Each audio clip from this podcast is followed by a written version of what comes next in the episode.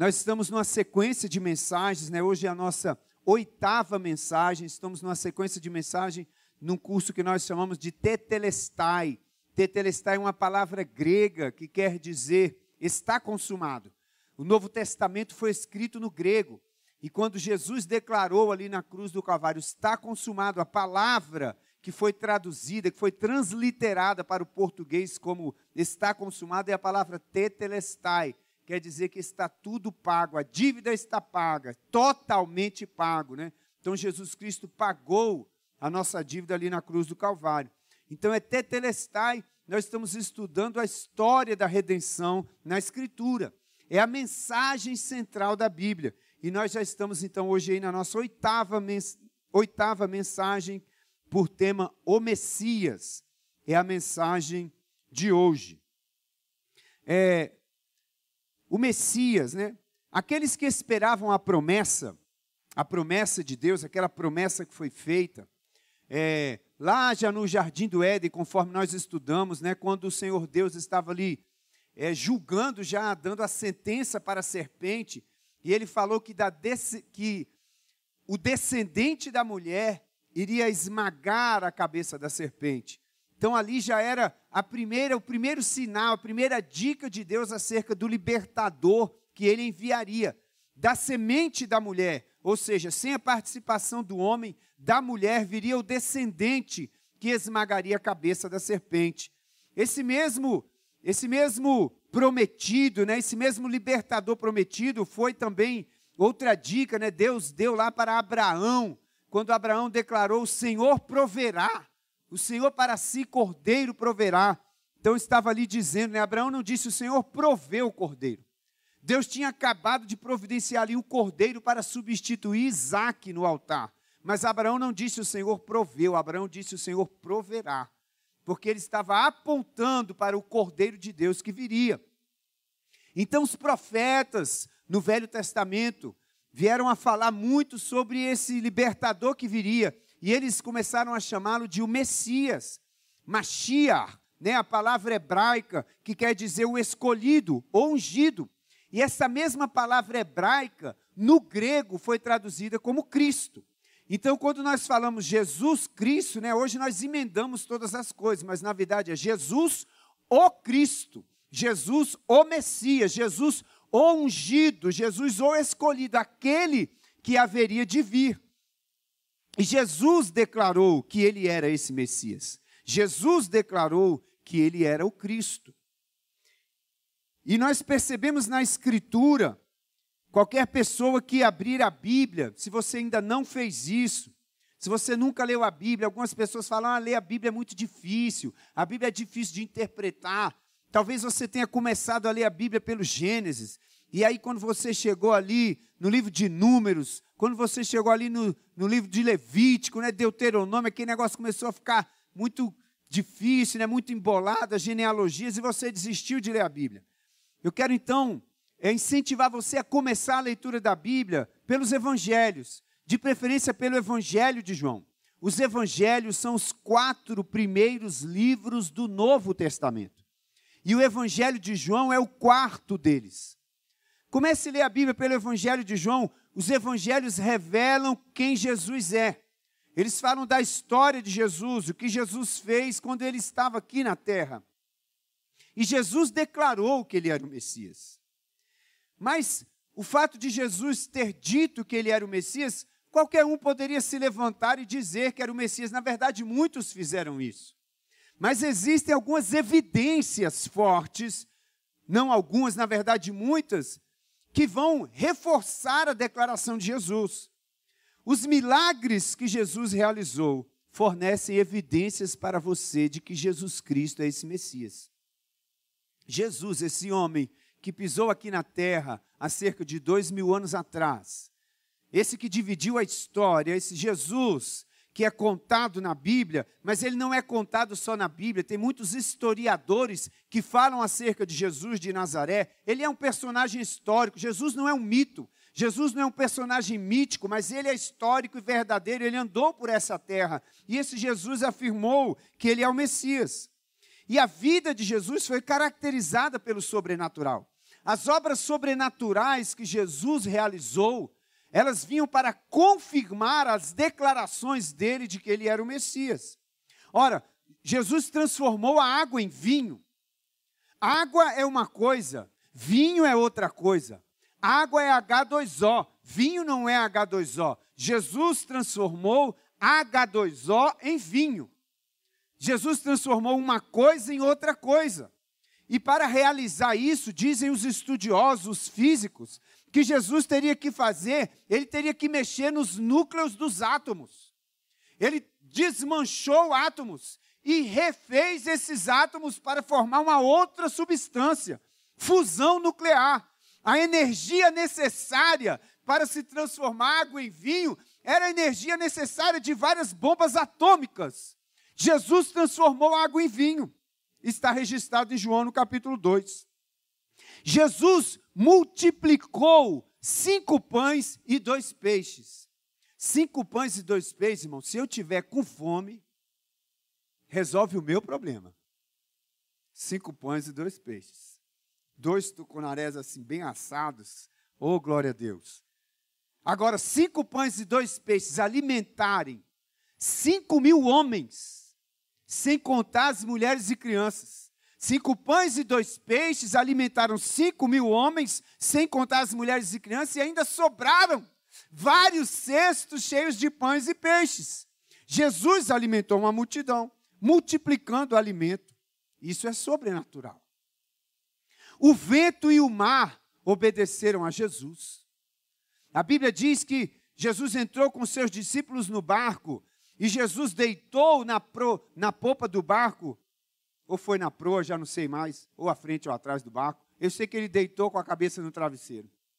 E aí veio uma tempestade muito grande, os discípulos estavam com medo de morrer, e Jesus dormia tranquilamente ali deitado no barco, e os discípulos, com medo de morrer, acordaram Jesus. E aí Jesus se levanta e fala: Vento, aquieta-te. Mar, aquieta-te. E naquela hora houve grande bonança. E a Bíblia diz que os discípulos ficaram estupefatos e fizeram a pergunta: Quem é este que até o vento e o mar lhe obedecem? Quem é este que até o vento e o mar lhe obedecem? Num outro episódio que a Bíblia relata, em Marcos capítulo 6, dessa vez os discípulos entraram no barco sem Jesus, Jesus subiu para orar e os discípulos foram atravessar o mar e eles encontraram ventos contrários e o barco estava sendo jogado de um lado para o outro, eles também estavam desesperados por suas vidas. E a Bíblia diz que Jesus veio andando sobre as ondas do mar não é simplesmente andar sobre as águas, é andar sobre uma tempestade. Jesus veio andando sobre as águas e quando Jesus entra no barco, a Bíblia diz que houve grande bonança. Jesus deu vista aos cegos, cegos de nascença, por apenas uma palavra de Jesus, cegos voltaram a ver, surdos voltaram a ouvir, mudos voltaram a falar, por uma única palavra de Jesus, paralíticos voltaram a andar. Jesus realizou milagres tremendos sobrenaturais. Jesus ressuscitou mortos. Jesus ressuscitou o filho da viúva de Naim. Aquela mulher perdera o seu único filho, já tinha perdido o seu marido, e vinha naquele funeral grande tristeza, a mulher que seguia para enterrar o seu filho. Só que aquele funeral, aquele desfile fúnebre, encontra Jesus no caminho. E a Bíblia fala que Jesus, vendo aquela mulher chorar, vendo aquela multidão, Jesus então interrompe aquele desfile fúnebre. E Jesus toca então no esquife, né, no caixão e ordena. E aquele moço se levanta do caixão, e aquilo que era um desfile de tristeza se torna um desfile de triunfo e de alegria, porque Jesus trouxe de volta dos mortos o filho daquela mulher. Jesus ressuscitou a filha de Jairo, está em Marcos capítulo 5. Jesus ressuscitou a Lázaro depois de quatro dias. Lázaro já estava enterrado. Jesus ordena remover a pedra e a irmã de Lázaro fala: Senhor, já cheira mal. Já tem quatro dias que nós o enterramos. E aí Jesus vira para ela: Mas eu não te falei que se creres você vai ver a glória de Deus. E removeram a pedra e Jesus chama Lázaro para fora. E Lázaro ressuscita dos mortos após quatro dias. Então Jesus não somente tinha autoridade sobre as enfermidades, mas Jesus tinha autoridade sobre a morte. Um comando da sua voz: Lázaro, sai para fora! E o defunto se levantou e veio à vida. Sobrenatural marcou a vida de Jesus. Jesus realizou feitos extraordinários que nenhum outro homem antes fez e nenhum outro homem jamais fará. Jesus realizou essas coisas como evidências a sua declaração de que ele era o Messias. Poder sobrenatural para fazer o extraordinário. E eu, alguma coisa que uma coisa que às vezes toma o meu coração é que nós percebemos que muitas pessoas têm a sede pelo sobrenatural. Muitas pessoas têm a sede de poder para realizar coisas extraordinárias, como Jesus realizou. E de fato há uma promessa: Jesus prometeu que aqueles que crescem nele fariam as obras que ele fez e até maiores do que as que ele fez. Mas Jesus também tinha poder para realizar o ordinário. Você que estudou essa lição essa semana, ou que vai estudar, você vai ver uma frase que se repete: Jesus demonstrava amor e compaixão como ninguém no mundo jamais viu. Porque muita gente quer o poder extraordinário para fazer o cego ver, o mudo falar, o surdo ouvir, o coxo andar. Mas poucas pessoas querem o poder sobrenatural do alto para deixar de mentir, para falar a verdade, para serem fiéis nos seus compromissos, para serem fiéis a seus cônjuges, à sua família, para serem pessoas equilibradas, temperança, mansidão, domínio próprio, para essas coisas, parece que as pessoas não buscam tanto o extraordinário. Jesus foi um homem sobre essa terra, como nenhum outro homem jamais, jamais foi. Ele amou como ninguém jamais amou, ele teve compaixão. Jesus está vindo ao seu encontro. E isso é maravilhoso saber, porque Jesus se aproximou de todas as pessoas. Ele sempre tratou as pessoas como indivíduos. Multidões seguiam a Jesus, mas ele sempre tratou as pessoas como indivíduos. Tem um caso em particular, relatado no Evangelho de Marcos, no capítulo 1, de um homem leproso. As pessoas leprosas, na sociedade em que Jesus vivia, elas eram removidas do convívio social para que não contaminassem os outros com sua doença e com a imundície cerimonial, porque aquele que convivesse com o leproso não poderia entrar no templo. Então o leproso ele tinha que andar com uma sineta e quando ele percebesse que alguém vinha na direção dele, ele tinha que balançar aquela sineta e ele precisava gritar bem alto: imundo! Imundo! Para que alguém distraído não se contaminasse com a sua imundície. Então esse leproso, ele encontra com Jesus, e ao se encontrar com Jesus, ele diz: Mestre, se o Senhor quiser, o Senhor pode me limpar. Mestre, se o Senhor quiser, o Senhor pode me fazer livre da minha lepra. E Jesus realmente poderia, como de fato o fez. Mas Jesus, ele vai além de curar a lepra daquele homem. Porque Jesus curou pessoas à distância. Jesus curou o servo de um centurião com uma palavra à distância. Aquele centurião disse a Jesus: O Senhor manda uma palavra, e eu creio que o meu servo ficará curado. E Jesus falou para ele: Pode ir. E quando aquele centurião chegou em casa, o seu servo estava curado. Jesus poderia ter curado esse homem, como ele curou o Bartimeu. Jesus perguntou ao cego Bartimeu: O que você quer que eu te faça? E o Bartimeu disse: Eu quero ver, Senhor. E o Senhor Jesus disse: Então veja. E ele viu. Mas Jesus, com aquele leproso, a Bíblia diz que Jesus o tocou. Jesus tocou naquele homem. Desde que ele era leproso, talvez aquele homem nunca mais tenha experimentado um toque, um abraço, um afago, um aconchego. Jesus não somente curou aquele homem, mas Jesus não teve nojo dele. Jesus teve compaixão. Jesus demonstrou tanto amor e misericórdia por aquele homem, que antes de curá-lo, Jesus o tocou. E ao invés de Jesus ficar imundo, aquele homem ficou limpo da sua lepra. Jesus demonstrou amor e compaixão como ninguém no mundo jamais viu e a sua oferta de vida eterna é a mesma para todos. Jesus, quando escolheu seus discípulos, ele não selecionou os melhores, como talvez eu fosse fazer, ou talvez você. Jesus não fez um concurso para selecionar aqueles que se destacaram, aqueles que eram mais inteligentes, aqueles que eram mais santos. Não! Jesus escolheu homens simples, às vezes homens rejeitados pela sociedade, pescadores,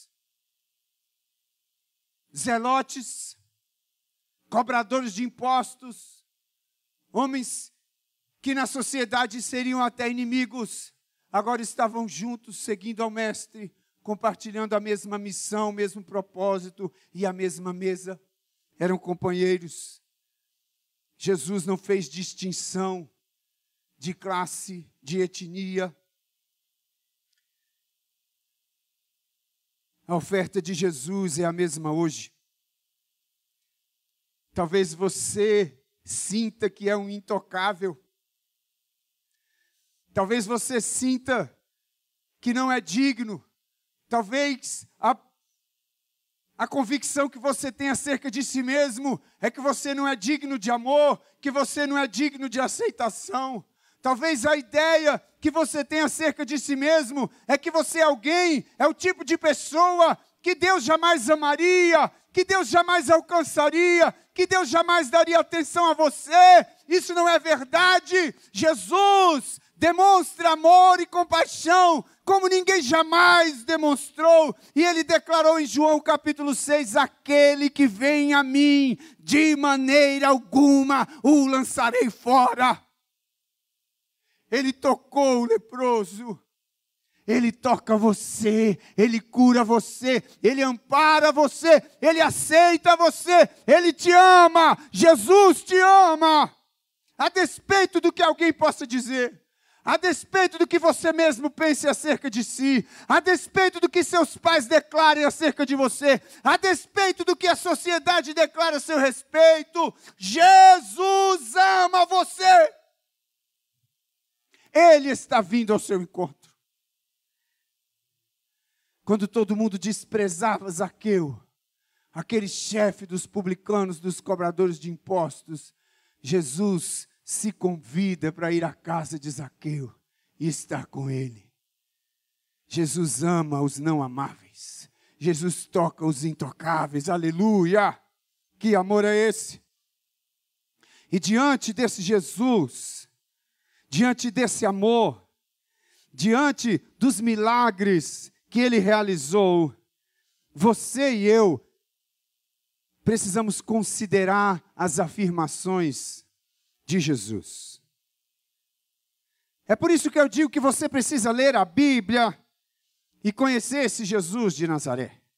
Você precisa ler os evangelhos, o que a Bíblia diz acerca de Jesus. Porque alguém pode te falar acerca de Jesus, mas você precisa conhecê-lo. Ouvir falar de Jesus Não é conhecer a Jesus. Ele está aqui esperando por você, ele quer se revelar a você. Ele declarou coisas tremendas aqui que você precisa saber o que ele disse. Todo homem e mulher precisa considerar as afirmações que Jesus proferiu acerca dele mesmo. Eu vou repetir essa afirmação. Todo homem e mulher precisa considerar as afirmações que Jesus proferiu acerca dele mesmo. Porque foram afirmações tremendas, poderosas. Jesus deixou bem claro quem ele era. E eu quero passear com você por algumas afirmações, por algumas coisas que Jesus disse acerca dele. Jesus declarou em João, no Evangelho de João, capítulo 14, versículo 6, Eu sou o caminho, a verdade e a vida. Ninguém vem ao Pai a não ser por mim. Olha que declaração poderosa. Olha que declaração que vem trazer uma, uma cisão, uma divisão que vem automaticamente exigir de mim um, uma decisão, uma escolha, um posicionamento. Jesus declarou que Ele era o caminho, que Ele é a verdade, que Ele é a vida e que ninguém vem ao Pai. Veja bem, Jesus não disse ninguém vai ao Pai, Ele disse ninguém vem ao Pai a não ser por mim. Jesus se autodeclarou o único caminho para o Pai. Que absurdo! Que loucura! Que declaração poderosa! Que homem na terra! Qual dos homens que já pisaram essa terra pode fazer uma declaração como essa? Que homem e mulher pode dizer: ninguém vem ao Pai a não ser por mim? Jesus declarou aos seus discípulos: quem me vê a mim, vê o Pai.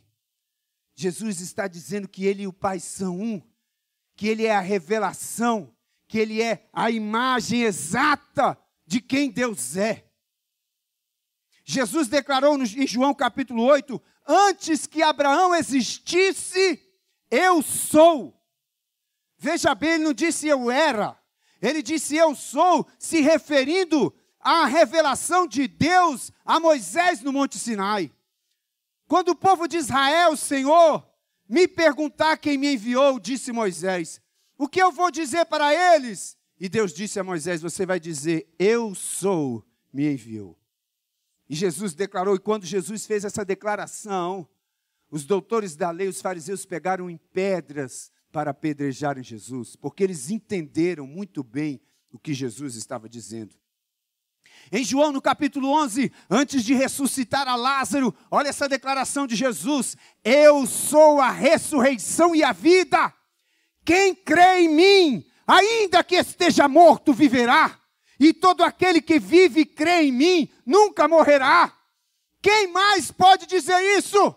Quem declarou algo como isso na história? Será que Allan Kardec pode dizer isso? Será que Confúcio pode dizer isso? Será que Nietzsche pode dizer isso?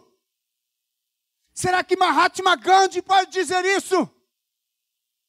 Siddhartha Gautama pode dizer isso? Olha que declaração! Eu sou a luz do mundo. Quem me segue não andará em trevas, mas terá a luz da vida. Em João, no capítulo 6, versículo 40, Jesus disse assim: eu o ressuscitarei no último dia. Eu o ressuscitarei no último dia. Jesus está dizendo que lá no dia da ressurreição, lá no final, lá naquele dia, naquele grande dia, ele iria ressuscitar os mortos. Eu o ressuscitarei no último dia. Quando Jesus conversa com a mulher samaritana em João, no capítulo 4, naquele diálogo com Jesus, versículo 25 e 26, ela diz: Eu sei que o Messias vai vir e quando ele vier, ele vai nos declarar, ele vai nos explicar. E aí Jesus vira para aquela mulher e fala: Eu sou. Eu que falo contigo. Jesus deixou claro que ele era o Messias, que ele era o Cristo. Ele perguntou aos seus discípulos em Mateus capítulo 16: Que os homens dizem que eu sou? O que estão dizendo por aí que eu sou? E aí os discípulos falaram: Ah, uns dizem que tu és Elias, uns dizem que tu és Moisés ou um dos profetas. E então Jesus pergunta para os seus discípulos: E vocês? Quem vocês dizem que eu sou? Essa é uma pergunta para mim. Essa é uma pergunta para você. Quem você diz que é Jesus? Quem é Jesus para você? Jesus perguntou para os seus discípulos: E vocês? Que vocês dizem que eu sou? E aí Pedro então declara: Tu és o Cristo, o Filho do Deus vivo. E Jesus não negou. Jesus não refugou diante dessa declaração de Pedro, mas ele disse: Bem-aventurado és tu, Simão Barjonas, porque quem te revelou isso não foi carne nem sangue, não foi homem algum, mas foi o meu Pai que te revelou. Jesus se autodeclarou Cristo. Eu gosto de uma citação de C.S. Lewis. Talvez você não lembre de quem seja C.S. Lewis. C.S. Lewis, um escritor, fantástico escritor de vários livros abençoados, mas talvez você se lembre dele pelo homem que escreveu as Crônicas de Nárnia. Porque os livros viraram filmes e muitas pessoas assistiram, então talvez você lembre de C.S. Lewis por ser o homem que escreveu as crônicas, o autor das Crônicas de Nárnia. E C.S. Lewis fala justamente isso. Tem muita gente, quando é perguntado quem é Jesus para você, e as pessoas dizem: ah, Jesus é um espírito evoluído. Jesus foi um grande mestre. Jesus foi um grande ensinador, um homem bom. E C.S. Lewis fala: olha, Jesus não deu essa opção para nós. Não tem jeito de você crer que Jesus era simplesmente um mestre, que Jesus era simplesmente uma pessoa boa. Ou você crê que Jesus é o Filho de Deus, ou você precisa admitir que Jesus era doido. Porque as declarações dele são claras. Jesus se declarou o Cristo, o Messias, a imagem de Deus, a encarnação de Deus na terra. Jesus deixou bem claro. Então, ou eu admito que Jesus é o Cristo, o Filho de Deus, ou eu vou dizer para ele que ele é um doido e não tem jeito de eu seguir um maluco como esse que acha que é Deus. Porque ele deixou bem claro: não existe um meio termo, não existe uma coisa mais insossa do que alguém declarar que Jesus era simplesmente um profeta, que Jesus era simplesmente um grande mestre, ou que Jesus era um espírito evoluído. Ao analisar a vida de Jesus, você e eu precisamos fazer uma escolha acreditar em suas afirmações ou rejeitá-las. As declarações de Jesus acerca de si mesmo: Eu sou o caminho, a verdade e a vida. Ninguém vem ao Pai a não ser por mim. Elas me levam, elas me conduzem, elas te levam, elas te conduzem a uma decisão. Ou eu aceito as declarações de Jesus, e eu creio que Ele é o Messias, aquele prometido por Deus, que veio para salvar a humanidade, ou eu rejeito as afirmações de Jesus. E aí a pergunta que é feita para mim e para você foi a pergunta que Pilatos fez, né? Que farei de Jesus chamado Cristo? Qual é a sua decisão? Qual é a sua escolha? Diante das afirmações de Jesus acerca de quem Ele é, você vai crer que Ele é o caminho, a verdade e a vida? Você vai crer que Ele é o Messias? Ou você vai rejeitá-lo? Você vai crer que Ele é o Salvador? Você vai crer que Ele morreu no seu lugar? Que Ele é Deus encarnado, o Cordeiro Santo que padeceu naquela cruz? ou você vai rejeitar Jesus como Salvador. Essa é uma decisão. Essa é a decisão mais importante da vida. Por isso nós precisamos considerar Jesus de Nazaré.